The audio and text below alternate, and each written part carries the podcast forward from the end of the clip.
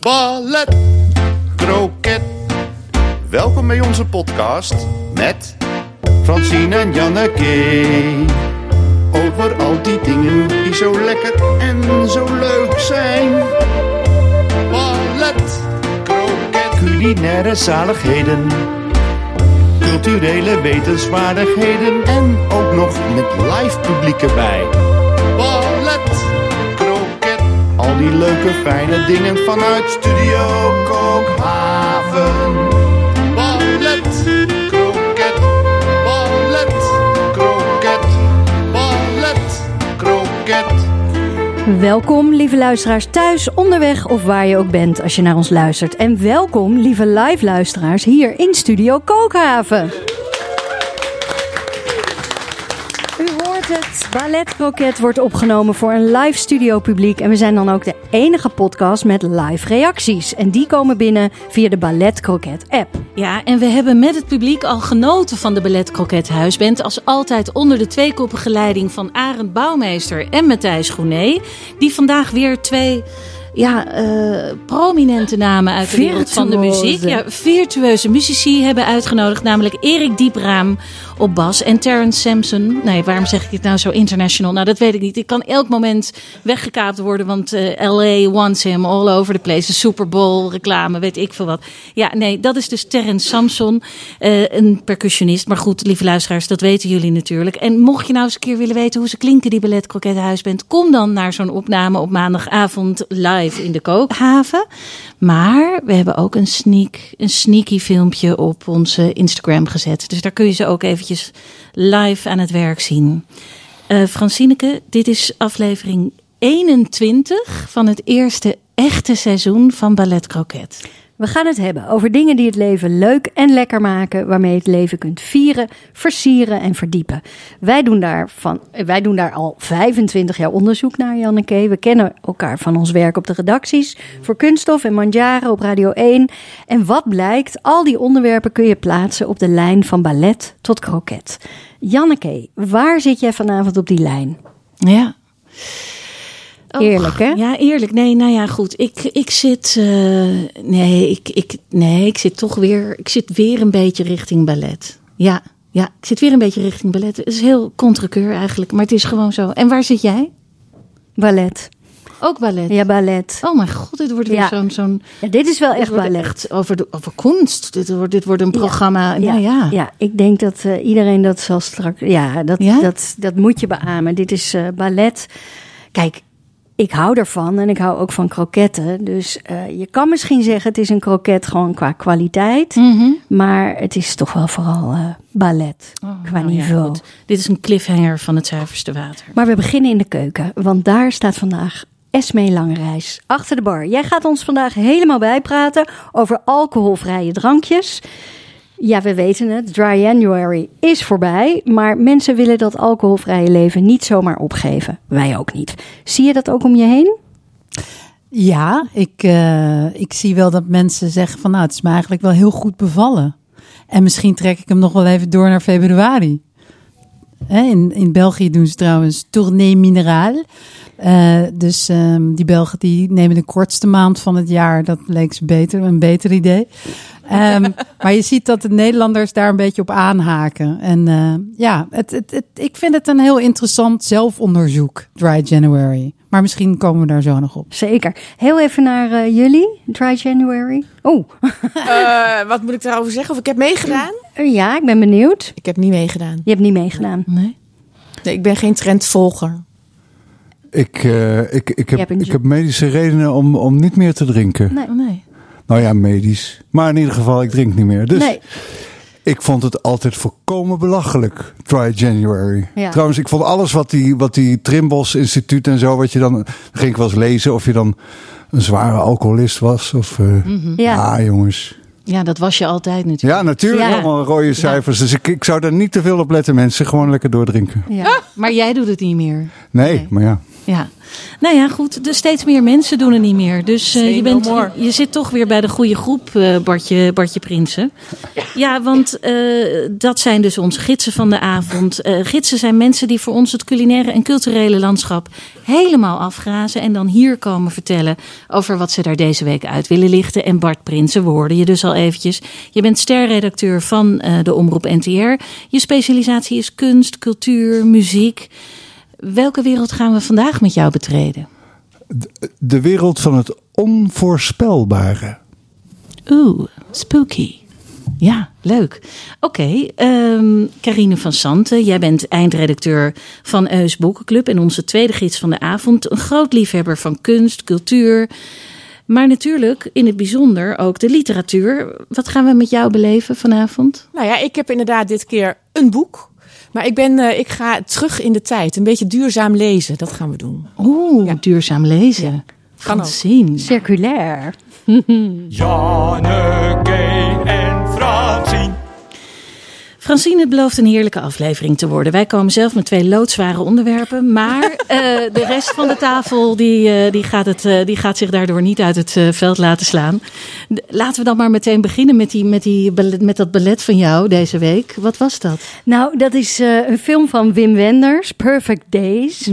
Speelt zich af in Tokio. En ja, centraal staat een prachtige acteur, eh, Koji Yakusho. Hij speelt Hirama, Hirayama. En hij is, nou je merkt aan alles, hij heeft een ander leven gehad en nu gekozen voor een heel overzichtelijk leven waarin hij openbare toiletten schoonmaakt. Je volgt hem op zijn dagen. Die beginnen altijd hetzelfde. Hij staat op, hij vouwt zijn bedje op. Het is zo'n zo'n klein Japanse woning. Alles ja, heel keurig. Eh, een boekenkastje. Daar staan precies de boeken in die nog gelezen moeten worden. Ehm, je ziet hem in, in zijn auto, waar alles super georganiseerd is, naar die openbare toiletgebouwtjes eh, rijden om daar te gaan schoonmaken. Dat zijn niet zomaar openbare toiletgebouwtjes. Wat zijn dat voor Nou ja, het gebouwen? zijn een soort design units door Tokio. Echt allemaal helemaal uniek, prachtig. Sommige met hout, sommige... Ja, het, ziet er geweldig uit. Oorspronkelijk is die film ook ontstaan eh, doordat hij gevraagd werd door de, ja, door de stad Tokio om een film te maken over die nieuwe gebouwtjes. Een reclamefilm.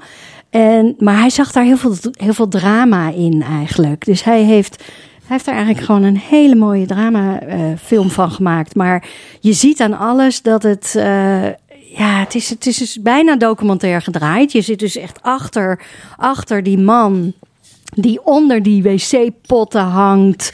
Eh, hij kijkt met een spiegeltje of het echt schoon is. Hij heeft zijn doekjes, hij heeft zijn kleurtjes sop. Ja, het is in die zin vind ik het een soort ballet als je hem volgt en je ziet hem iedere dag dat doen.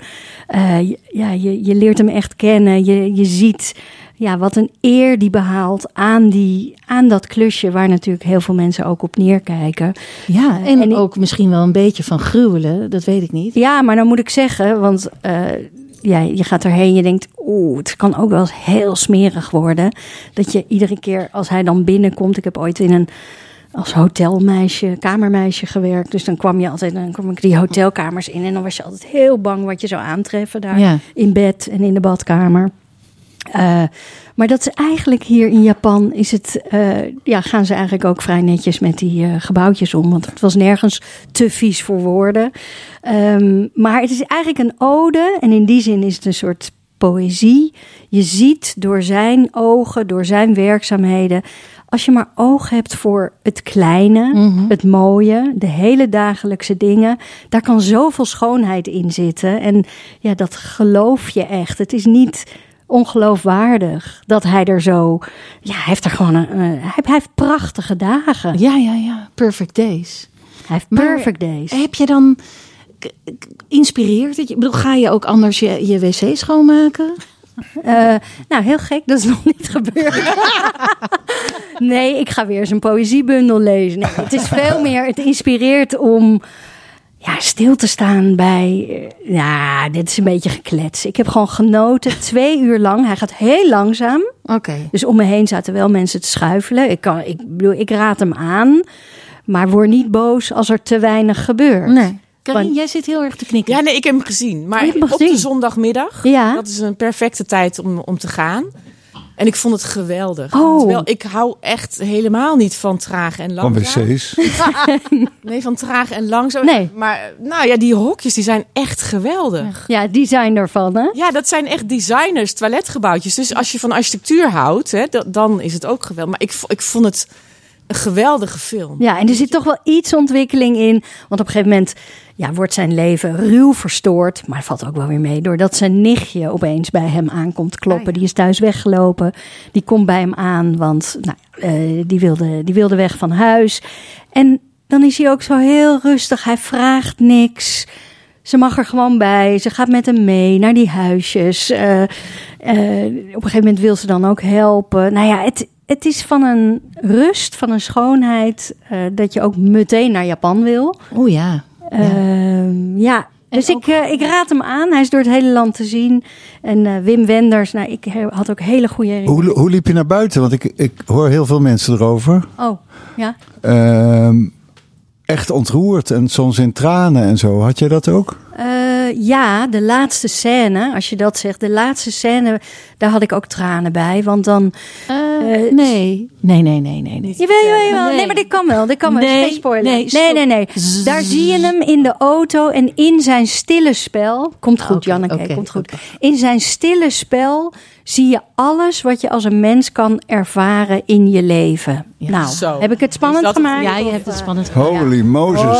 Ja. Oh. Ja. Maar vooral dat je, dat je na afloop ook altijd denkt... ik kijk altijd even naar boven hoe de zon door de bomen schijnt als er een zon is. Ja, daar Dat- begint hij de dag altijd mee. Oh ja. Nou ja, nu, ben ik ook bijna bang dat we te veel gaan Nee, verklappen. hoor, nee, nee, nee. Ga daar maar heen. Eh, Het gebeurt Wim, helemaal niet zoveel, maar het- Nee. je moet het ondergaan. Je moet het ondergaan. Het En daarom niet, we dus... verraden niks aan plot. Je moet het Nee, gewoon nee, ondergaan. je moet het ondergaan. Ja. En daarom dus op zondagmiddag, als je daar nou ja, nee, dat ligt aan je karakterstructuur. Wat ik, ging, ik ging na een hele drukke dag op een avond. Je je weekplanning. ja, ook. Ja, Ja. heel belangrijk. Vergeet je week- weekplanning niet. Ja.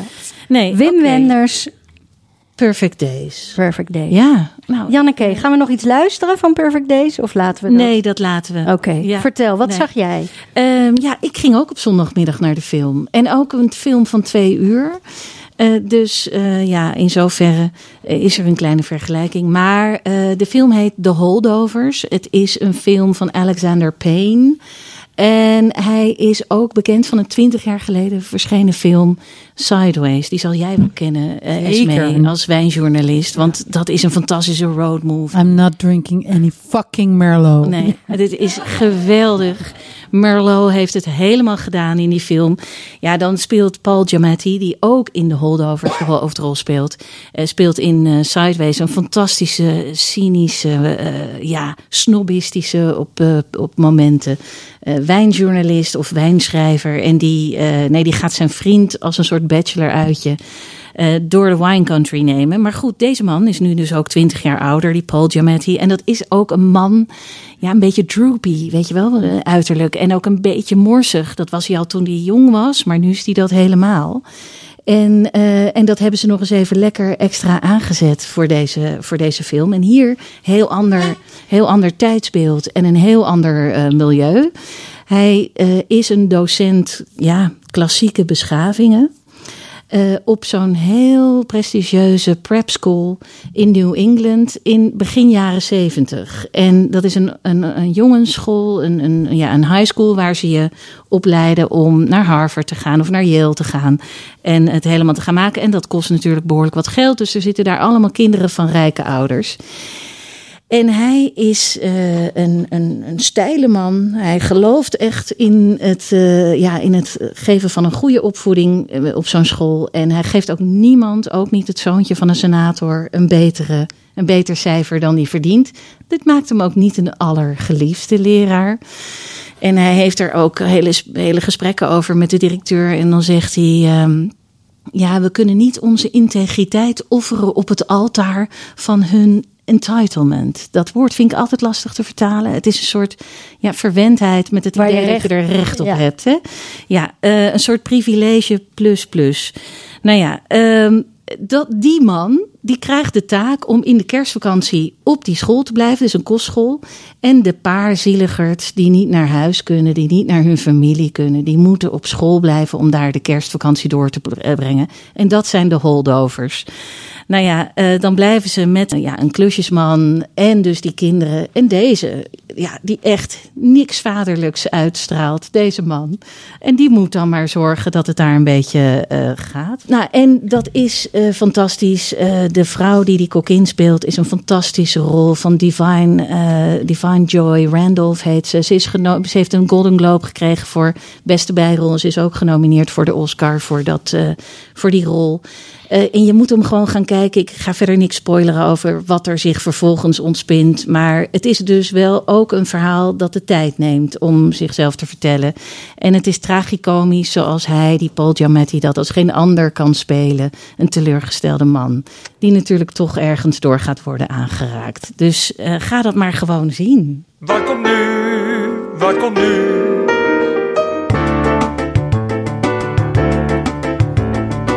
Wat is het volgende eigenlijk? Wat komt er nu? Wat komt nu? Wat komt nu? Esmee Langereis, het laatste dry weekend hebben we dus net achter de rug. Een uitgelezen kans om met jou te kijken hoe we die alcoholvrije of arme lifestyle kunnen behouden. Jij bent voormalig wijnjournalist, maar het wijndrinken hield op. Hoe kwam dat?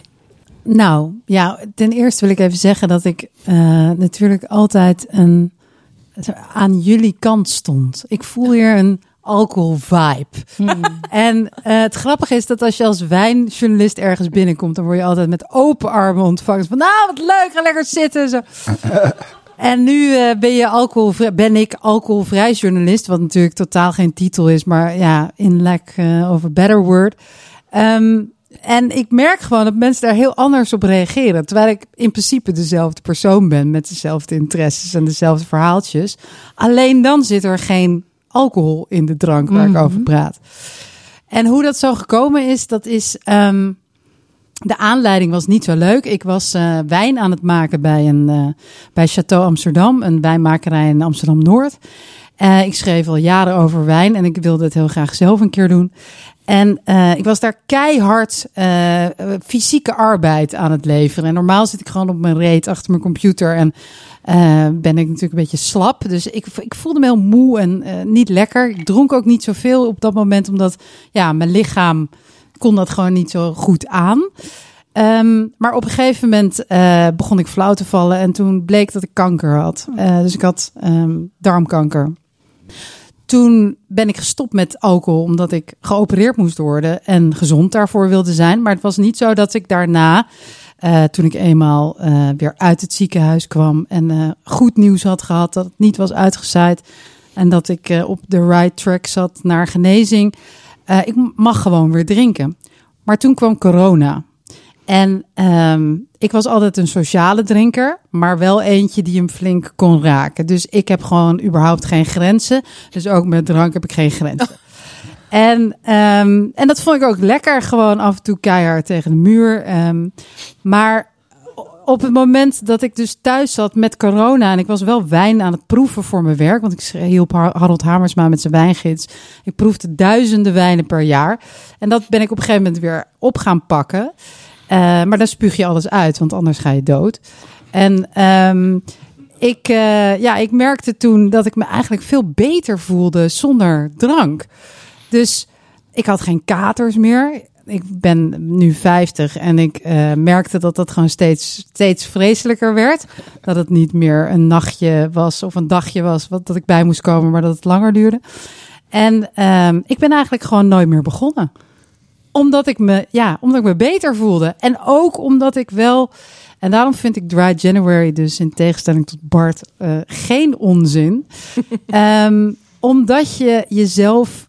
Anders had ik nooit mezelf gedwongen. Ik deed ook nooit aan Dry January, want hè, dan kon ik niet drinken. Um, maar. Wat? Precies. Nee, ik moet, ik moet toch even. Ik, ik vul even aan. Het is echt waar En daar schrok ik zelf van dat ik zo ontzettend veel beter slaap. Dat ik iedere ochtend niet wakker word met een kater. En vroeger per definitie wel met een kater. Weet je wel, dus er zijn echt wel hele grote voordelen, lieve mensen. Ja, En het verrassendste van alles vond ik, als ik dan over mijn eigen medische dingen nog iets mag zeggen, dat die lever, die, die repareert daarna weer. Ja, ja, ja. Dus ik had allemaal hele schrikbarende bloedwaarden voordat, voordat ik ermee ophield. Maar dat was helemaal na drie maanden ja Helemaal top. precies. perfect. Ja. Ja, dat herstelt zich heel snel dan weer. Ja. Ja. Ja, en, en, en het is wel interessant om eens te kijken van, ja, hoe ga ik daar, of hoe, hoeveel zin heb ik er nou eigenlijk in? En eh, vroeger eh, kon ik me bijvoorbeeld niet voorstellen, ik weet niet hoe het met jullie zit, maar dat je bedenkt dat je ehm, een weekendje weggaat en dat je ergens naartoe gaat waar geen alcohol is. Met vrienden. Kan je dat voorstellen? Of is dat echt Nee, ja. insane? Het is belachelijk hoezeer alcohol eigenlijk. Ja, Ja, maar hele is niet voor iedereen zo. Hè? Ik denk, Ja. ik dacht altijd dat het voor iedereen zo was, maar dat is dus niet zo. Nee. Er, er zijn wel heel veel mensen Nu voor wie dat wel jij geldt. ze natuurlijk. Ik- de mensen ik- die allemaal nooit Ja, ik bestudeer ze. Ik vind het heerlijk. Ja. En ik vind het ook heerlijk om erover te praten. Want sommige mensen worden er heel ongemakkelijk van. En dat vind ik dan leuk. Ja, want dit hoor je vaak van mensen die om wat voor reden dan ook stoppen of tijdelijk stoppen met drinken. Van ja, je wordt heel hostile benaderd eigenlijk. Er wordt net gezegd: doe niet zo flauw, Doe neem maar eentje. Eh, kan je Ja, en als je dan vertelt dat je dus een drinker was, dan slaat dat weer om.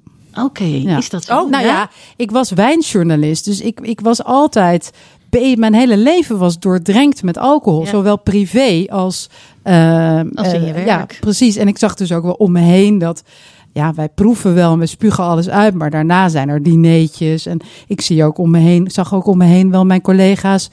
Het is moeilijk om, om daar maat in te houden. Mhm. Ja. En hoe is het dan voor jou? Want je bent dus gestopt. Ja. Eh, je zit niet zo heel erg met dat mensen daar wat van vinden. Minder misschien dan anderen zit je ermee in ieder geval. Ehm, is, is het nog net zo leuk als al, die, al die dingen met vrienden en etentjes en, en weekendjes? Zijn ze nog net zo leuk als toen er nog wel drank was? Ja, Eh, het antwoord is ja.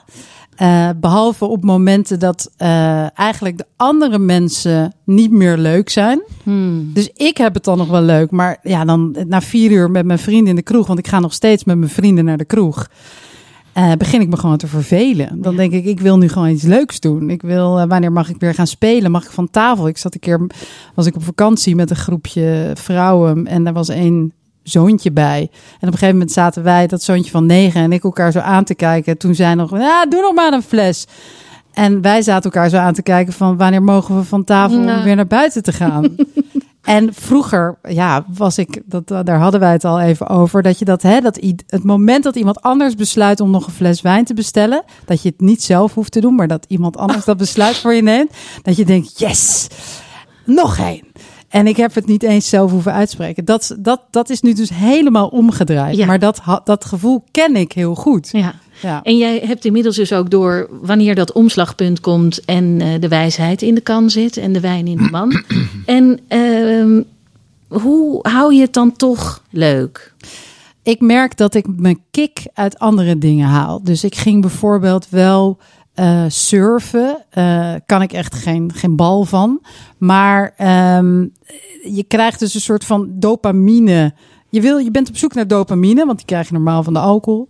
En je merkt ook dat als je dus een tijd geen alcohol drinkt, ik weet niet of jij dat ook hebt, maar dat je die dopamine dus makkelijker weer krijgt van dingen waar je het normaal niet meer van kreeg omdat dat, ja, dat is, dat is een soort van verslavingsleer. Daar moeten we nu misschien niet te ver nee, in maar het is een soort spier die verslapt is eigenlijk. Ja, precies. Ja. Dus dan ga je genieten van, ja, genieten. eh, dat woord is altijd een beetje jeukerig, maar je gaat, je krijgt dus een kick van andere dingen. En ehm, dat heb ik gemerkt. Daarnaast merkte ik wel wat ik miste was iets lekkers om te drinken. Precies, want dat, dat Ja. is ook nog zoiets. Je gaat niet acht cola drinken als Nee. vrienden Nee. eh, nog een fles wijn Nou ja, bestellen. jullie weten inmiddels wat ik nu dus wel heel veel drink. En waar ik dus ook zenuwachtig van word als het er niet is. En dat is? Koffie. Koffie. Oh ja. Ja, dat heb Ja. ik ook. Ja. Ik Ja, dat ontzettend veel. Er is hier geen koffie. Is hier geen- ik Ja, is zeur gezellig. er al, Ja, ja, Ja. ja, ja. al Er is dus een heleboel al wel, hè? 21 afleveringen over, maar... eh, Ja, Ja. precies. Ja. Nee. Maar dat is dus hetzelfde principe. Dus voor, de, eh, ja, voor Dick, eh, dat gevoel wat, wat, wat jij misschien hebt als er geen gin meer is, dat hebben wij dus als er geen koffie Ja. meer is. En, ehm, en ik heb het ook wel met cornetto's, tiramisu, taart en eh, dat. Oh. Ja, suikers eigenlijk in any way, shape Maar je zegt wel een heel waar woord, eh Esmee. Want eh, ik ben soms een hele matige drinker op een avond. Ik ben dan eh, soms heel verantwoordelijk wat ik de volgende ochtend vroeg moet. En als dat een paar dagen duurt, dan, dan wil ik wel eens echt weinig drinken. Maar dan weet ik het gewoon niet meer na inderdaad een cola en een, Een een thee en nog een thee. Dus Ja. dan heb ik inderdaad zin in iets wat ook een soort klap in je gezicht. Of Maar op welke geval- momenten heb je dat? Want kijk, als je gewoon thuis zit, ben je dan de hele tijd bezig met... Nee, nou, dit wat is met, nee, dit is met uitgaan. Precies, Ja. met uitgaan. Maar je kan dus ook, dat, dat, dat verandert dus wel. Het, het manier van uitgaan verandert. Want ehm, ja, als je dus vier uur stil gaat zitten en praten, dan eh, ben je op een gegeven moment wel uitgeluld. En dan wil je gewoon iets gaan mensen doen. voor de Ja. tweede keer hun verhaal gaan Ja, precies. Ja, ja, precies. En ook een beetje zo beginnen te praten. Ja. En ze luisteren ook niet meer naar elkaar. Nee, Nee, en ze, nee. Gaan het, ze zeggen het inderdaad een paar keer dubbel. En, eh, Zijn het Dus- gek genoeg wel heel erg met elkaar eens vaak? Ja. Ook Ja, al ja. merk je dat ze het helemaal niet over het Ja, hebben. soms vind ik dat ook nog wel grappig hoor. Maar ehm, ik merk dat ik gewoon dingen wil gaan doen. Dan. Ja. Dus dat is wel veranderd. Maar jij bent natuurlijk nu in het parool tips aan het geven over wat we wel kunnen drinken als het een gelegenheid is waar wordt gedronken. Ja. En wat kom je dan tegen in het alcoholvrije segment? ja, ik vond het wel grappig. Want ik heb dus jaren voor NRC, eh, was ik, ik was de wijnjournalist van NRC. Ik heb heel lang bij ze gelobbyd, want ik ben al vier jaar gestopt met drinken. Eh, en eh, eerst deed ik dat dus ook nog, was ik nog niet uit de kast als niet-drinker. Eh, heb ik dat een beetje onder de pet gehouden. Ik heb er niet over gelogen, maar eh, ik dacht, ja, gaan mensen nog wijntips aannemen van iemand die zelf niet meer drinkt? Weet je, het is ook een beetje raar. Ehm, maar de NRC vond het dus al vond het te gewaagd. Die, die, ik zei van, nou, moet je niet iets doen? Ik wil gewoon over alcoholvrij schrijven. En niet alleen over alcoholvrij, over een mix. Want je kan het ook heel makkelijk door elkaar drinken. Kijk, ik drink bijna, bijna niks meer. Oh, ik heb laatst nog een eh, in Dry January een glas champagne gedronken. ik drink dus alleen als ik iets zie wat zo lekker is, dat ik het alcohol waar vind, waard vind. Ja, ja. Niet omdat ik jarig ben, of omdat er een gelegenheid, of omdat jij drinkt, of omdat het vijf uur is. Maar als ik iets tegenkom en ik denk, oh, dat is echt heel lekker. Want dan zeg je eigenlijk, er zijn drankjes die hebben die alcohol nodig. Dan zijn ze helemaal op hun allerbest, zo'n champagne. Nou, eh, je zegt het net niet zoals ik het bedoel. Ehm, Maar dan is het gewoon een hele goede champagne en dat weet jij. ja, en ik hou bijvoorbeeld heel erg van Madeira en van sherry en dat soort rare dranken waar normale mensen niet zo van houden. En als ik dat dan zie, dan neem ik daar een glas van in een restaurant bijvoorbeeld. Dan, dan, dan, dan vind ik dat de alcohol waard. Wat jij, waar jij aan refereert, is dat eh, dranken eh, met alcohol. Alcohol is een smaakgeleider. Dus aroma's die in een drank zitten, die worden geleid door de alcohol. Als je die alcohol eruit haalt, dan proef je die aroma's niet meer. Dus bijvoorbeeld een tip is als je iets wil, zonder alcohol wilt drinken, eh, bijvoorbeeld eh, alcoholvrije wijn. eh, als je dat aan kunt. Eh, en je bent op een feestje, dan kun je bijvoorbeeld een druppeltje van echte wijn in je wijnglas doen. En even je glas fineren, want dan krijg je die geleiding dus al. Krijg je niet de alcohol binnen. Doe je daar je alcoholvrije wijn in. Tip. En dan krijg je toch meer aroma's. Ja, want die alcohol heb je dus wel nodig voor mondgevoel, voor, voor aromatransport. En het is moeilijk om iets te maken wat net zo lekker is eh, zonder die Dus- alcohol. Dus met een alcoholvrije wijn ben jij niet meteen geholpen. Je moet echt iets heel anders nemen, waar Ja. gewoon geen alcohol ooit in heeft gezeten. Ja. Maar hoe kom je dan toch aan iets van een, een smaakbeleving? Iets waarmee je Nou, er zijn staan? leuke dingen. Er zijn echt, eh, ja, ik heb een aantal dranken meegenomen, maar ehm, dat was wat ik nog in de kast heb staan. Eh, het nadeel van alcoholvrije dranken is dat, ze, eh, dat, je ze bijna, dat je ze veel minder lang kan bewaren dan wijnen met alcohol, omdat alcohol een conserveringsmiddel is. Ehm, dus als jij een alcoholvrije gin hebt bijvoorbeeld en je, je maakt hem open, ja, dan, dan bederft hij na een tijdje. Ehm, mensen leggen hem ook wel eens in de vriezer. Dat kan ook niet, want er zit geen alcohol in. Oh, en dan ja. bevriest het gewoon. Ehm, maar ehm, er zijn leuke flessen van eh, gekke blends van kefirs en eh, gemengd met groentesappen. eh, ehm, botanicals natuurlijk, waarbij je echt eh, chefs die dat maken. Bijvoorbeeld een paar jongens uit Noma en nou ja, uit Kopenhagen, waar anders zou je bijna zeggen. Echt super interessant en innovatief. Er is ook geen naam voor. Het is geen wijn, maar ze noemen dat dan een wine proxy. Een alternatief. Het zit in een wijnfles. Het heeft dezelfde functie als wijn, want het past goed bij eten. Ehm, en het is, want dat is waar je als wijnliefhebber naar op zoek bent. Je bent niet op, per se op zoek naar wijn. Je bent op zoek naar iets wat complex is, wat gelaagdheid heeft. En er zijn echt wel vervangers daarvoor. Zijn er ook vervangers waar toch iets van een kick in zit? Nou, wat je nu vaak ziet is dat ze eh, werken met capsicum of eh, pepers. En, en dan krijg je toch dat...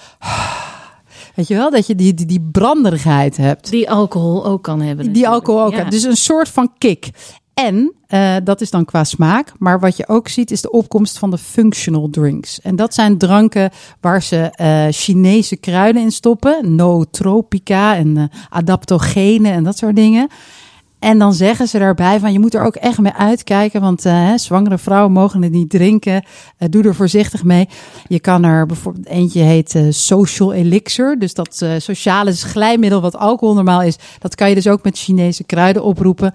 Volgens mij moet je dan wel heel veel van die fles drinken om daar iets van te merken. Maar zelfs al, weet je, ook al is het, hoe heet het, placebo. Als het werkt, dan werkt het. En het is leuk. Het is een soort van nieuw dingetje. Het is eigenlijk heel avontuurlijk, vind je het inmiddels. Die hele zoektocht. Ik moet je zeggen, ik loop al heel lang rond in die wijnwereld. Deze wereld van nieuwe, ja, het is wel een beetje een eh, hippe ge- gebeuren allemaal. Maar het is super innovatief en er gebeurt meer dan in de wijnwereld. Mm, ja. Dus voor mij is het ook leuk als journalist om daarmee bezig te zijn. Ja. Ik vind het heel leuk. We kunnen dus jouw verhalen in het parool lezen. Eh, want daar tip je iedere week echt een specifiek drankje. Ja, in de PS. In de PS. En eh, we gaan straks aan het eind van de, van de show... gaan we de proef op de som nemen. Ja, ik ga ze even pakken, denk ik zo. Ballet, kroket, ballet, kroket, ballet. We gaan naar de eerste gids van de avond. Bart Prinsen, sterredacteur van de omroep NTR. Bij ons ook zeer geliefd als gids en sportverslaggever op locatie. Zeker. Ooit naar een bokswedstrijd, dat was vrij legendarisch. Je zei het al in de inleiding, we gaan met jou naar de wereld van de... Laten we zeggen, imponderables. Moet je even vertalen. Imponderable. Imponderable betekent onvoorspelbaarheid, niet taxeerbare grootheid. Je weet eigenlijk niet wat er komen gaat. En onder de titel Imponderabilia heeft de niet zeer onbekende kunstenares Marina Abramovic ooit bedacht bij het Museum van Bologna in 1970 om de entree van het museum wat kleiner te maken en daar met haar toenmalige partner volkomen naakt in die deuropening te gaan staan. Zodat het toegestroomde publiek tussen deze twee mensen zich een weg naar binnen moest wurmen. En het bleek bijvoorbeeld dat bijna iedereen dan met zijn gezicht naar de vrouw ging staan, naar Marina, omdat, nou ja, omdat mannen liever naar een vrouw kijken en vrouwen eh, liever naar een vrouw kijken. Ja, of liever niet tegen een Ja, man precies. Daar is iets, aankomen. Ja. Zit iets in de weg, blijkbaar. En, ehm, maar goed, de- ja, ik weet niet of jullie het werk kennen van Abramovic, maar die, maar die doet vaker dingen die, die onvoorspelbaar zijn, waarvan je niet precies weet wat vind ik er nou van. De- het beroemdste werk wat ze heeft is die, die artist is present. En dan ging ze op een stoel zitten in het museum en, en, eh, aan een tafeltje. En dan mocht eh, de bezoeker, één voor één, mochten bezoekers dan tegenover haar plaatsnemen. En de bedoeling was niet te spreken en elkaar aan te kijken. En nou ja, Stare down, dat duurde ja. eindeloos lang. En Er werd gehuild. er werd gehuild en het was ook een deels ingestoken. Want haar partner, met wie ze ook in Bologna in die deuropening stond, die, die kwam ook een keer aan. En dat leek net Haar ex-partner. dat was haar ex-partner, maar dat was wel degelijk afgesproken. Maar dat leek zogenaamd. Pro nou ja, enfin. Dus eh, het heeft van alles en ook een heleboel niks. Vind ik zelf. maar in ieder een geval, hoop concept. in de voorbereidingen voor Ballet Croquet van deze maandag kwam ik op een eh, nieuwsbericht dat een man, hij heet John Bonafide, wat zoiets als Bonafide zal betekenen, denk ik. Hij is een artiest en een acteur en hij heeft in 2010 heeft hij bij een heruitgave van deze installatie de rol overgenomen van de toenmalige partner van Marina. Dus hij is zelf daar naakt in die deuropening gaan staan van het MoMA In New York. in New York. En nou ja, daar kwamen ook mensen naar binnen en naar buiten natuurlijk. En ehm, nu, 14 jaar later, suit hij het MoMA voor, ik zal het even voorlezen, emotionele schade, verwoesting van zijn carrière, vernedering en andere vervolgschade. Wat, wat wel opvallend is dat deze eh Bonafide op zijn eigen website nog heel trots zegt dat hij in 2010 heeft meegedaan aan een installatie van Ab- eh, Abramovic. Dus iets van die emotionele schade heeft hij, heeft hij dan toch kunnen sublimeren naar eh, commercieel succes, denk ik. Nou ja, anyway, dus ik zat daar enorm over na te denken. En ik dacht, hoe, wat moet ik hier nou mee? En wat is dit nou toch weer voor zogenaamd grensoverschrijdend gedrag? En wat vind ik er eigenlijk Maar van? wat vond je ervan? Nou, ik ben er nog niet helemaal over uit. Want ik. Nou ja, een van de dingen die ik bedacht. Nee, nou, laat ik het anders zeggen. Ik sprak, de, sprak met heel veel mensen, onder andere met mijn dochter van, van 24. En die zei: Ja, het kan natuurlijk dat je meedoet aan zo'n installatie. En dan later je realiseert dat je iets gedaan hebt, aan iets meegedaan hebt, waar je eigenlijk niet. Dat je iets normaal gevonden hebt, wat niet normaal is. Precies, Want maar. wat was er met deze Nou ja, ik moet toch even dan? zeggen, ik, ik heb nog steeds twijfels. Want ik denk, kijk, het gaat natuurlijk over regels. We doen sommige dingen niet. Ik, Mhm. ik zit niet aan Carina en Carina in principe ook niet aan mij. Tenzij we dat allebei willen. Mhm. Maar hier waren de regels al enorm veranderd. Want we gaan ook niet naakt bij de ingang van een, museum staan om de mensen welkom te heten. Mhm. Normaal gesproken. En bovendien, het heet ook nog eens, we weten niet wat er gaat gebeuren. Mhm, Dus dat, ik kan me voorstellen, ik ben nu een, een, een, een man en ik drink niet meer en zo. Dus ik, ik, ik weet een beetje hoe het werkt. Dus ik zou nu, ik zou nu heel voorzichtig er langs gaan, denk Ja. ik, of zo. Maar misschien toen ik 22 was en ik daar met een vriend naartoe ging, dat ik toch even een, klein aaitje onder die balzak had gegeven. Je weet het niet. Nee. Het hoort niet zo. Nee. Ik ben het ermee eens. Ja. Het mag niet. Maar ja, het is kunst. Maar Maar goed, dus daar was ik middenin, deze, deze mentale exercitie. En Ja. toen kwam dat verrotte rapport van de commissie van Rijn uit over Hilversum. Over onze, onze habitat De eigenlijk. habitat Daar- waar ik inderdaad al werken. Mhm. 26 jaar in zit. En ik moet je zeggen, er is al heel veel over gezegd. Ik ga er niet te veel aan toevoegen. Een paar dingen die, ik- die, die ik voor mezelf kan zeggen. Het begon ermee dat ik het rapport heb uitgeprint. Heel goed.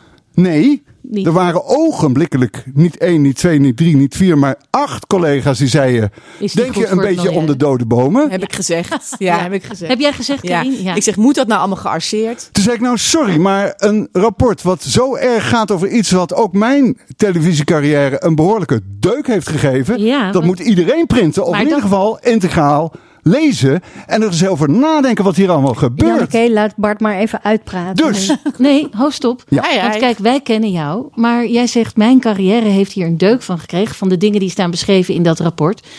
Wil je daar iets over, over zeggen? Nou, niet te veel, omdat ik, omdat ik, om, omdat, ik bedoel, ik, ik ben er zelf niet door beschadigd, zou ik maar zeggen. nee.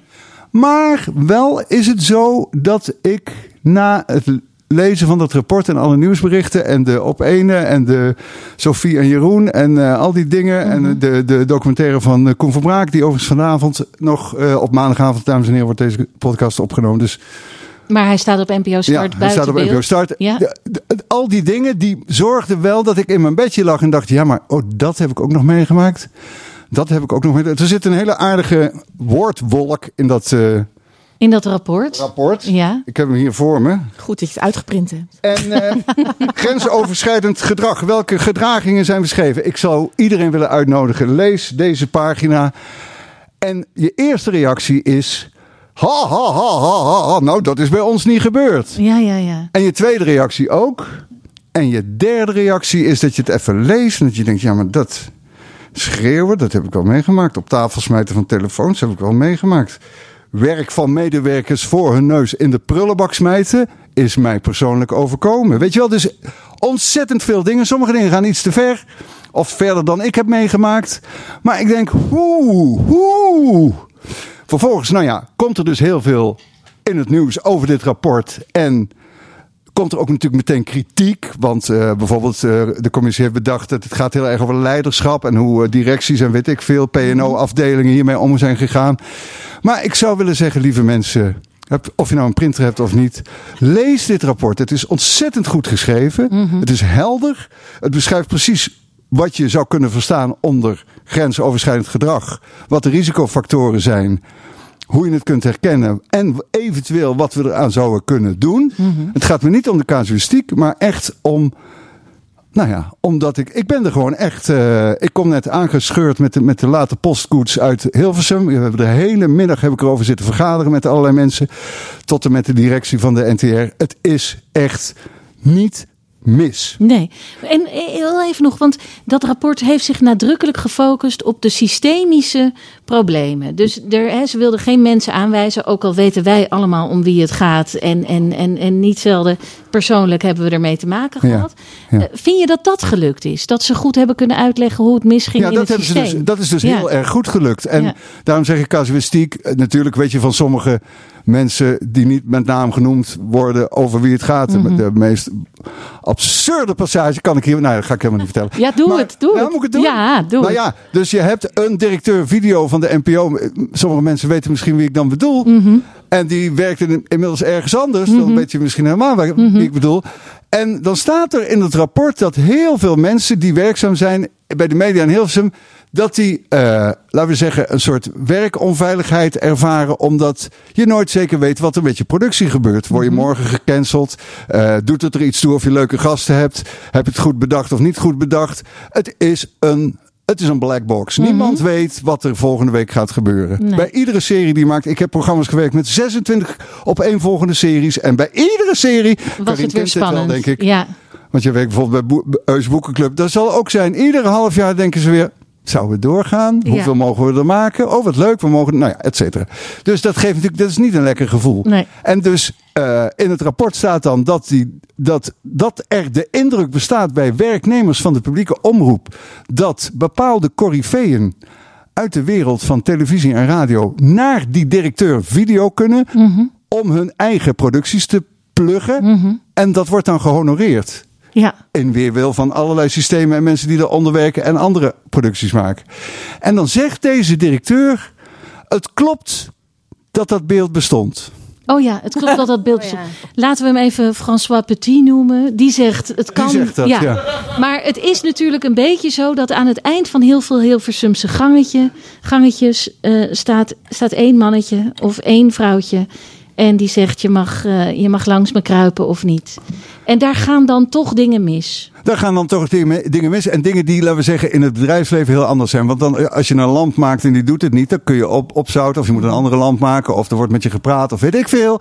Dus ik ga er verder niet op in hoe we dit moeten veranderen. Anyways, dus het goede nieuws waar ik mee wil eindigen is dat vanaf 16 maart in het Stedelijk Museum Amsterdam een grote overzichtstentoonstelling is van Marina Abramovic. Inclusief blote mensen bij de ingang. Gaat dat zien. We gaan met het hele publiek het- van en de Ballet directie Croquette van doorheen. Stedelijk is zich nu al enorm aan het druk maken Ja. hoe ze die sue, sue allegations moeten, moeten voorkomen. Dus dat is natuurlijk ontzettend grappig. Volgens mij staat er tegenwoordig, zoals je bij Wimbledon, heb je toch die, lijn, die lijnrechters, weet je wel, die staan zo over, Ja. voorover gebogen te kijken wat gaat over de lijn.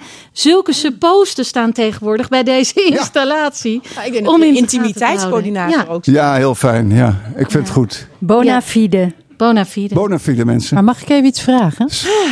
Of jullie een, een, al een idee hebben wat er nu, of er iets gaat gebeuren? Wat er nu gaat gebeuren bij jullie, voor jullie? Nou, er wordt vooralsnog, dat het gebeurt vaak bij dit soort zaken, heel erg gewerkt aan het beeld dat is ontstaan. En ja, of dat de zaak beter gaat maken of niet, dat, dat kan alleen maar de toekomst uitwijzen. We weten wel, we hebben tegenwoordig een andere generatie, generatie Z.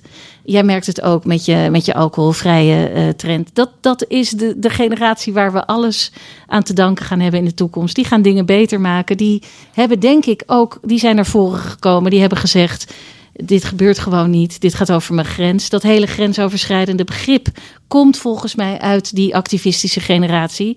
En ja, eh, Maar zijn er ook mensen die zeggen: Ehm, wat een onzin. Het valt toch allemaal wel mee. Jan Slachter is zo iemand. Maar ze gaan allemaal langzamerhand toch ook ja, draaien en draaien. Nee, ze zijn er nog. Mart Smeets, ik weet niet of je hem heel even hebt voorbij zien komen ergens op je socials. Maar die, eh, ja, die, die, die, is geen actieve herinnering. die heeft geen actieve herinnering. En, en wil het er ook niet over hebben. Of dan geeft hij een rode kaart. Nee, het is, eh, het is, het is fascinerend. ehm, Nou, het is vooral heel treurig. verdrietig. En, Het is heel eh, treurig, maar er gaat wel wat Maar er gaan ook dingen goed, hè? Het is niet zo dat het alleen maar kommer en kwel is. Zeker niet, maar dit moment met Dit dat moment rapport, dat iedereen terugkijkt en denkt, jezus Mina, alles waarvan je zelf dacht, hmm, raar of hmm, Ja. net niet leuk. Ik realiseer me zoveel dingen die dan passeerden en waarvan je achteraf kan denken, nou, nou, nou. nou. Mhm. Ja. Ik vind het ook heel knap hoe je dit hebt weten te verweven Ja, met ook, ja. toch een balletkroket tip ja. Dankjewel. in het Absoluut. museum. Absoluut. Dank u wel, meneer Prinsen. Dingen met dik, dingen met dik, dingen met dik. Ja, daar is Dick Verweda. Eh, hij meldt zich onmiddellijk bij de tafel, want we gaan reclame maken. Ballet Croquet is een onafhankelijke podcast, maar wordt mede mogelijk gemaakt door de sponsoring van een paar fantastische merken, Dick. Waar gaan we mee beginnen? Wou toch even, even kort, hè, het slaat weer helemaal nergens op, maar toch eh, geniet en, en, en, en leef met mate. Hè, dat weer afgeleid van het eh, geniet en drink met mate. Wat eh, op jou dan weer heb. Want we kunnen alle kanten op met, met alle problematiek. En ook met de lekkere drankjes. Ja. En ook met de problematiek. Gewoon, hè? Ja, de niet iedereen weet dit, maar dit is een erbij. maatschappij kritische reclame. Ja, Ja. ja, ja, ik ga niet zomaar iets uitbraken. wij zijn de wetten nergens van de commercie eigenlijk helemaal opnieuw aan het uitvinden. En ja, cateren ook voor generatie ja, Z. Ja. Dus, en, en dan eh, wou ik toch even beginnen met, eh, met, met, met natuurlijk de Hermit Gin. Die er eh, dankzij de Wet February, wat ook weer een belachelijke uitspraak is natuurlijk. Ja, damn. Wet February hebben we dit Dry January. Gaan ze Wet February verzinnen? Nou, oké, we gaan eh, nu gewoon over tot orde van de dag. En is gewoon, je mag ook af en toe een gin drinken. Je mag ook af en toe een gin tonic drinken. Je mag ook af en toe een frisje drinken. Mhm. Alleen, hè, geniet en drink met mate. Hè. Dit is een eh, staande uitdrukking. Ja. Dus, eh, nou ja, we hebben het over, over gin. Hermit gin. Hermit gin. Want we zeggen natuurlijk wel, als je dan kiest voor een gin. Neem dan de Hermit gin. Ja, gemaakt tuurlijk. met Oosterscheldewater. Ja, Hè, het, het, het puurste water vanuit onder de Oosterschelde. Zo mooi gefilterd door de zandlagen. Ja. Prachtige botanicals aan toegevoegd. Een heerlijk frisse smaak. En daarbij de 99% glimlachgarantie als je het drinkt. ja. En Dus is- als je dat niet puur wil drinken, maar je mixt hem, neem dan. Zo, dan neem je zeker Fever Tree Mediterranean in dit geval. Ja. Ik ga niet weer die hele lijst opnoemen, want dat heb ik vorige week al gedaan. Ja. Dus eh, ze zijn niet elke week aan de beurt, want het Nee. is Wet February. Het is wet February, dus hup met Dus, de gin eh, en dus die tonic. Dat, dat is dus met die, met die gin tonic. En ik heb er eh, het afgelopen weekend toch weer honderden mensen blij meegemaakt. Mhm. Wou ik maar zeggen. Ja, En weer die glimlachjes, Ja, en ik, ik, ik, durf bijna te stellen dat het 100% glimlachgarantie was. ja dat denk Ja. ik ook. Ik denk dat we daar wel eh, zo langzamerhand eh ja, we gaan hoog, we zetten hoog in. Ja, evidence-based. En, En- en, ja, ja, Ja. wou je ook zeggen? Ja, nou ja, ik wou jou ook nog eens even vragen. Eh, ken jij nog een leuke locatie om, eh, weet ik veel, Nou, dinertjes te houden? even nadenken. partijtjes? Moet ik even denken. Ja, iets. Ja, ja, ik weet er een. Oh, Ja. vertel. Kookhaven. Hey. Kookhaven is de eh, locatie voor al uw culinaire uitspattingen. En dat wil ze wel zeggen dat je de locatie kan afhuren en je volledig kan laven aan je eigen culinaire uitspatting of het door ons georganiseerde culinaire gedeelte. Fantastisch. En je hebt eigenlijk daar- veel zelf in de hand. Jongen, jongen. Dus, dus ja, het is, het is hier veel mogelijk. Ja. Oh, wat heerlijk. Als er maar geen DJ's bij komen. Ik ben afgelopen weekend weer even, wat meegemaakt. krijgen we nu? Is er een doelgroep uitgesloten Ja, van de, ja, van mensen de die, die DJ's inschakelen met jaren 70, 80 muziek, die zijn voor het nu verbannen. Doe Oh niet. jee toch? Oh, Ja, oh, bekend ja. is het, ja. Doe ik nee, niet meer. Eh, Verschrik, ik heb me weer zo geërgerd dit weekend. Ja, kan ook een keer. Jij Ja. gaat erover. Ja, er kan ieder moment een rapport verschijnen. Ja, het kan ook elk moment weer veranderen. Ja. Dat is altijd het mooie aan mij. Ja, nee, dat is het mooie aan jou. Je bent een man van principes, Ja, maar maar, zijn zo die overboord. principes zijn weer vrij rekbaar. Zo overboord. Zo, zo kennen we je en dat vinden we ook fantastisch. Eh, mensen die nu naar het beluisteren van deze rubriek denken... hier moet ik ook veel meer over weten. Kijk eens even in. op kookhaven.nl. Eh, ga eens kijken bij Hermit Gin. Ze zitten op Instagram. Eh, ga eens kijken bij Fever Tree Tonic. En zie die fantastische lijst met smaken die ze hebben. Ehm, nou ja, en laat vooral de kans ook niet aan je voorbij gaan om door jou genoemd te worden in de rubriek Dingen met Dick. Zo. Als mensen zelf ook eens willen adverteren. Eh, dat kan op allerlei manieren. Mail gewoon naar alles@balletcroquet.nl. Dingen met dik, dingen met dik, dingen met dik. En dan nu Carine van Santen, eindredacteur van Eus Boekenclub en zelf ook een fervent literatuurliefhebber. We gaan een flink stuk terug in de tijd met jou, want je hebt echt een golden oldie. Hoe kwam je daarbij? Ja, ik vind het ook wel fijn dat ik dat nu dat boek heb na al deze. Ik ben, ik ben helemaal, helemaal Ja, we, we need a little pick me up. van Ja. mijn buurman. Maar ik heb inderdaad een boek gekozen uit 1985. Jaren 80. Ja. Ja. dik. Dat is ook leuk als het over literatuur gaat. Nou, dit najaar verschijnt de biografie van eh, over Thea Beckman. Nou, wie kent haar niet? Hè, Doe eh, nog even de belangrijkste Kruistocht titels. in Spijkerbroek. En eh, waar ik het nu over ga hebben is Kinderen van Moeder Aarde, deel 1 van een trilogie. Ehm, nou, dus die biografie komt eraan. Ik heb dit, dit boek herlezen. En toen dacht ik van, dit moet iedereen weer lezen. Het is zo leuk om een boek uit een tijd te lezen... die, als je hem nu leest, een hele andere waarde heeft... of misschien wel een mooiere waarde nog... dan in de tijd dat Thea Beckman het geschreven heeft. Wat is er aan de hand? Kinderen van Moeder Aarde. Heeft iemand het gelezen? Ja, ooit in eh, Ja, lang geleden, ja. 86. Help me wel een beetje. Ja, nee, ik het ga ook je helemaal helpen. Want ik ben, ik, ben- ik, ik ben echt enthousiast over dit boek. Kort plot. De wereld is vergaan. Het is een niet ondenkbaar scenario. Hè, de grote ramp heeft zich voltrokken. De bommen zijn gevallen. Tektonische platen tegen elkaar opgebotst. Vulkanen zijn uitgebarsten. Mensheid uitgeroeid. Maar ja, wat gebeurt er als de mensheid is uitgeroeid? Er gaat natuurlijk op een gegeven moment op die planeet aarde... komen er toch wel weer mensjes tevoorschijn. Hè? Want we uit de verschroeide aarde... En dan eh, is er op Thule, dat is waar nu ongeveer Groenla- Groenland, IJsland heeft geen ijskap meer natuurlijk. Daar komt een volk en dat volk dat heet de Tulenen met een konega aan, eh, aan het bewind. En ehm, nou ja, er Een, zijn een konega? een konega. Eh Tulenen, ja, het bestaat natuurlijk allemaal niet, maar we kunnen daar wel iets bij verzinnen wat het dan is. Dat is de hoogste eh bazin van deze maatschappij. Want het was natuurlijk een misverstand om de mannen de wereld te laten regeren. We moeten de vrouwen de wereld laten regeren. Want die vrouwen die zijn intuïtief, hè, die, die hebben gewoon hele andere principes om een samenleving op te bouwen. Ze hebben geen geweren, maar ze hebben verdovingspijltjes. Dus als jij iets doet wat niet oké is, dan verdoof ik jou gewoon even. Als er een beer bijvoorbeeld iemand aanvalt, dan, dan verdoven ze die beer gewoon even. Zeggen ze, zie, hij had, een, hij had gewoon een oogontsteking. Daarom was hij gewoon zo lullig tegen, hè, tegen diegene. Eh, ze hebben bijvoorbeeld ook geen religie. Dat is ook gewoon geen goed idee. Ehm, ze, hebben, ze hebben wel, eh, ze hebben uitgevonden dat de stoommachine, ze hebben natuurlijk van alles opnieuw weer uitgevonden, want alle kennis was verloren. En ze, ja, die stoommachine.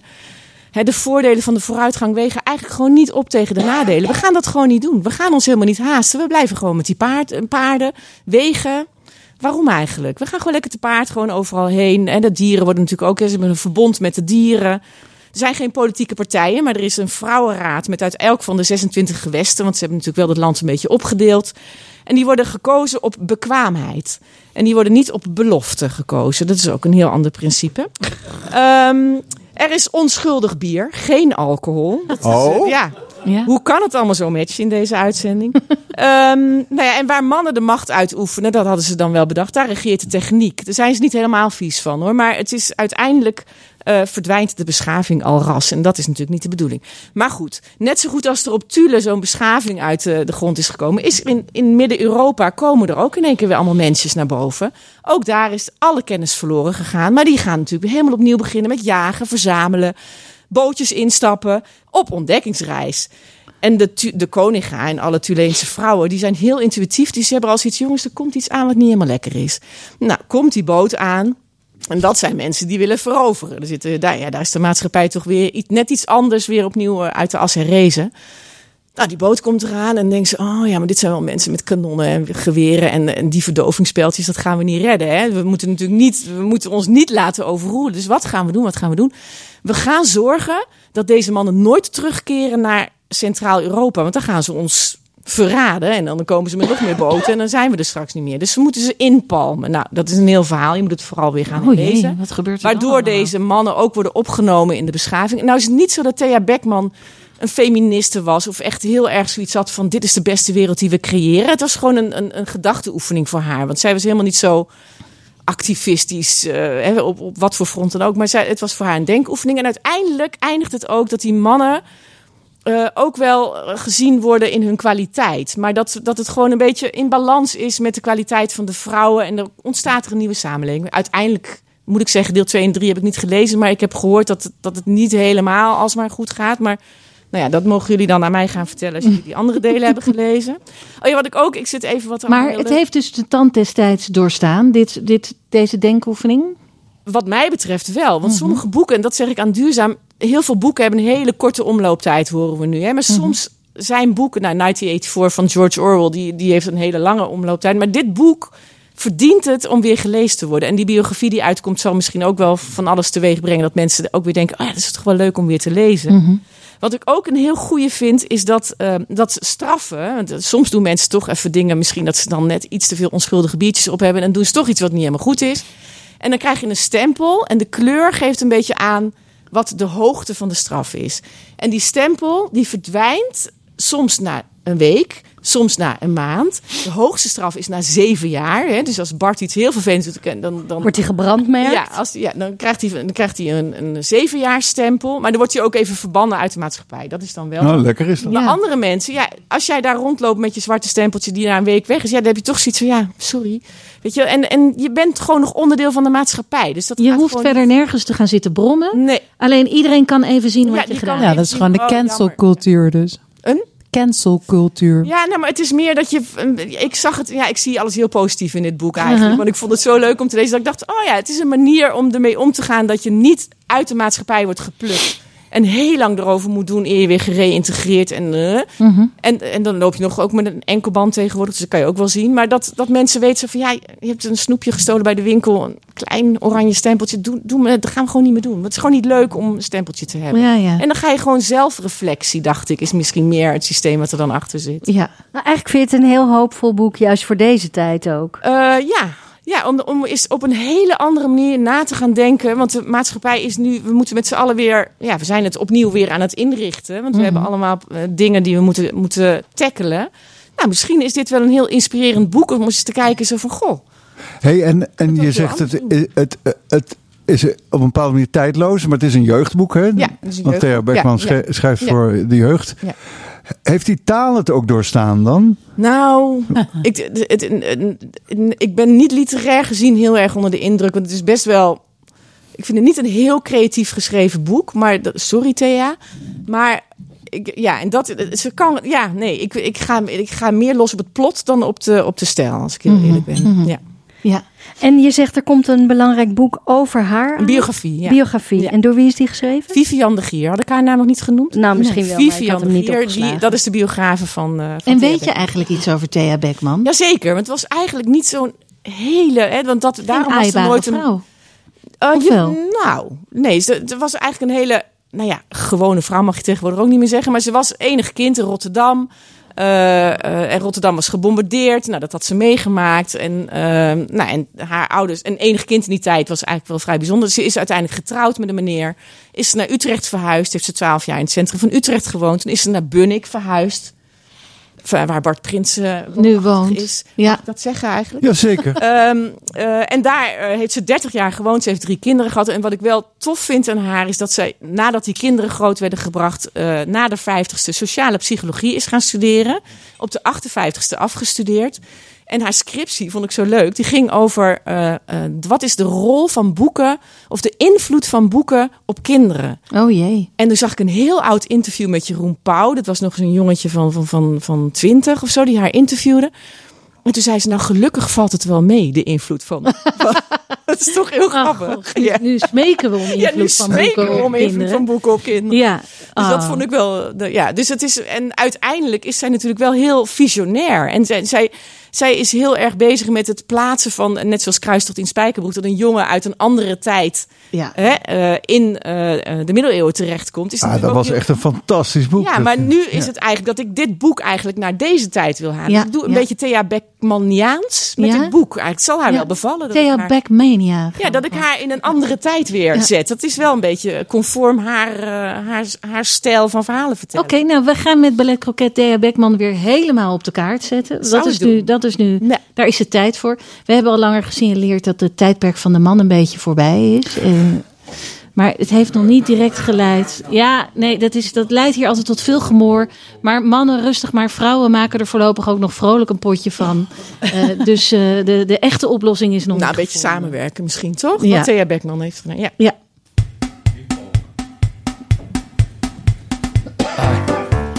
Wie is de kok? Laat mij eens spreken met de chef. Waar is de kok gebleven, chef? Waar ben je nu? Laat mij eens spreken met de chef. Wie is de kok? Wie is de kok?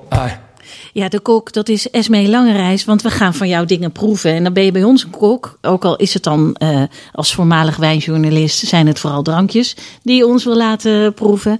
Eh, nu ben jij dus de expert op het gebied van alcoholvrij. Eh, ja, waar beginnen we mee? Wat hebben we in ons hand? Het lijkt een beetje een rode wijnachtig. Is dit ook zo'n gealcoholiseerde wijn? Nou, dit is een, ehm, wat we nu in het, dat rode wat we in het glas hebben, dat is een wijn, een gedealcoholiseerde wijn vermengd met sap. En dat is gemaakt door een van de beste, leukste producenten in alcoholvrij, genaamd Jurk Geiger.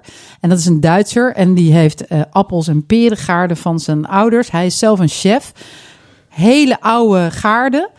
Maakt iets van 30, 40, 50 verschillende cuvées.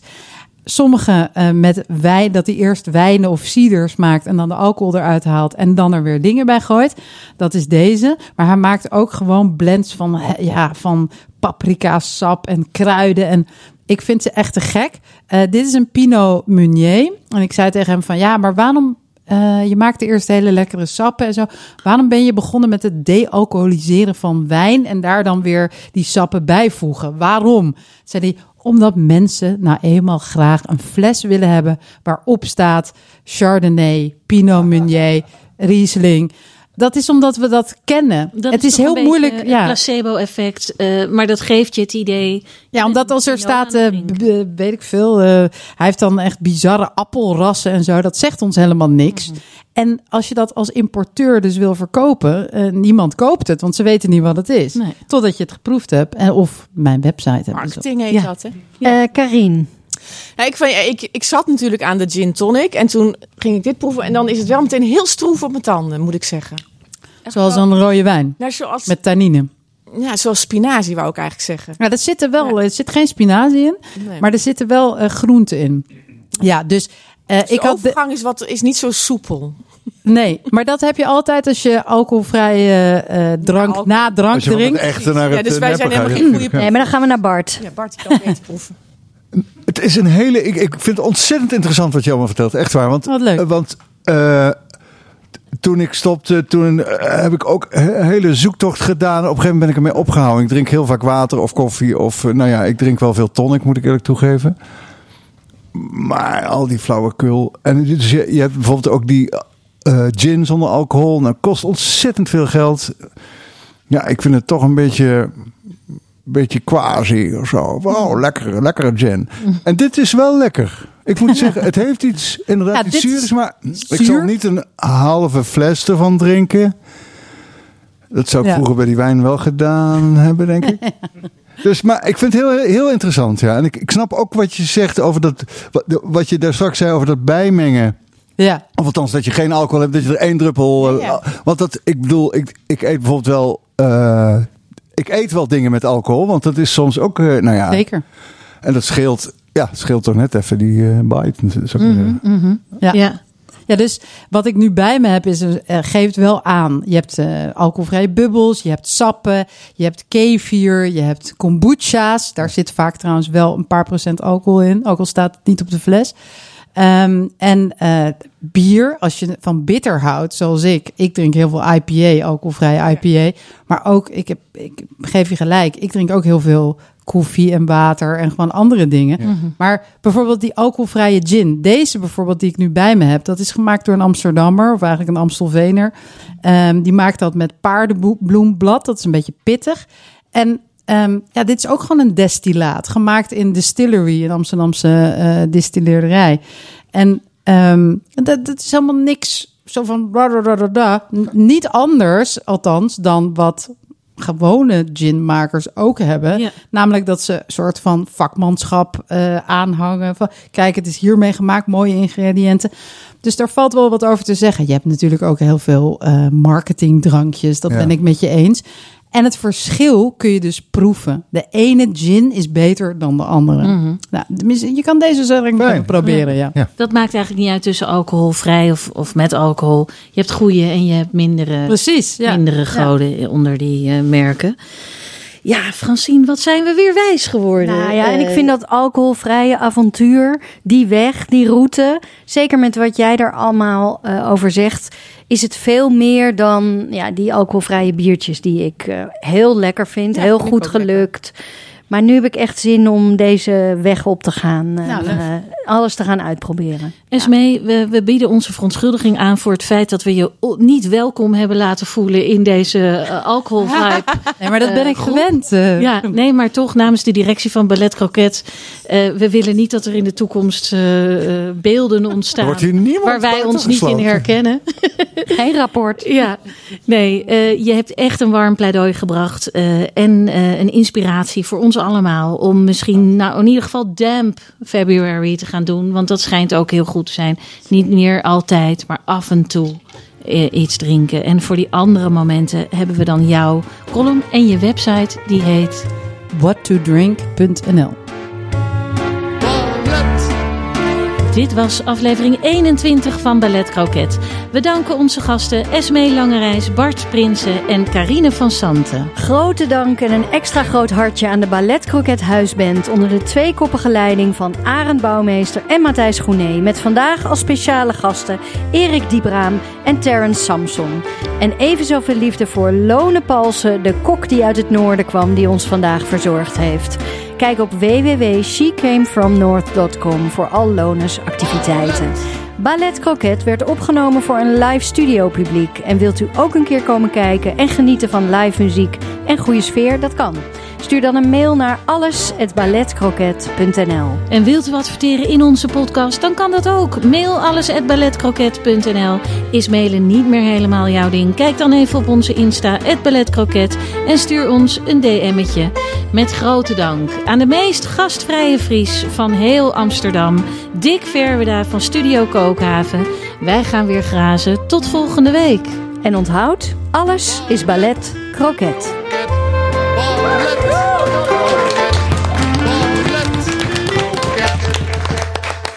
Zo, kroket.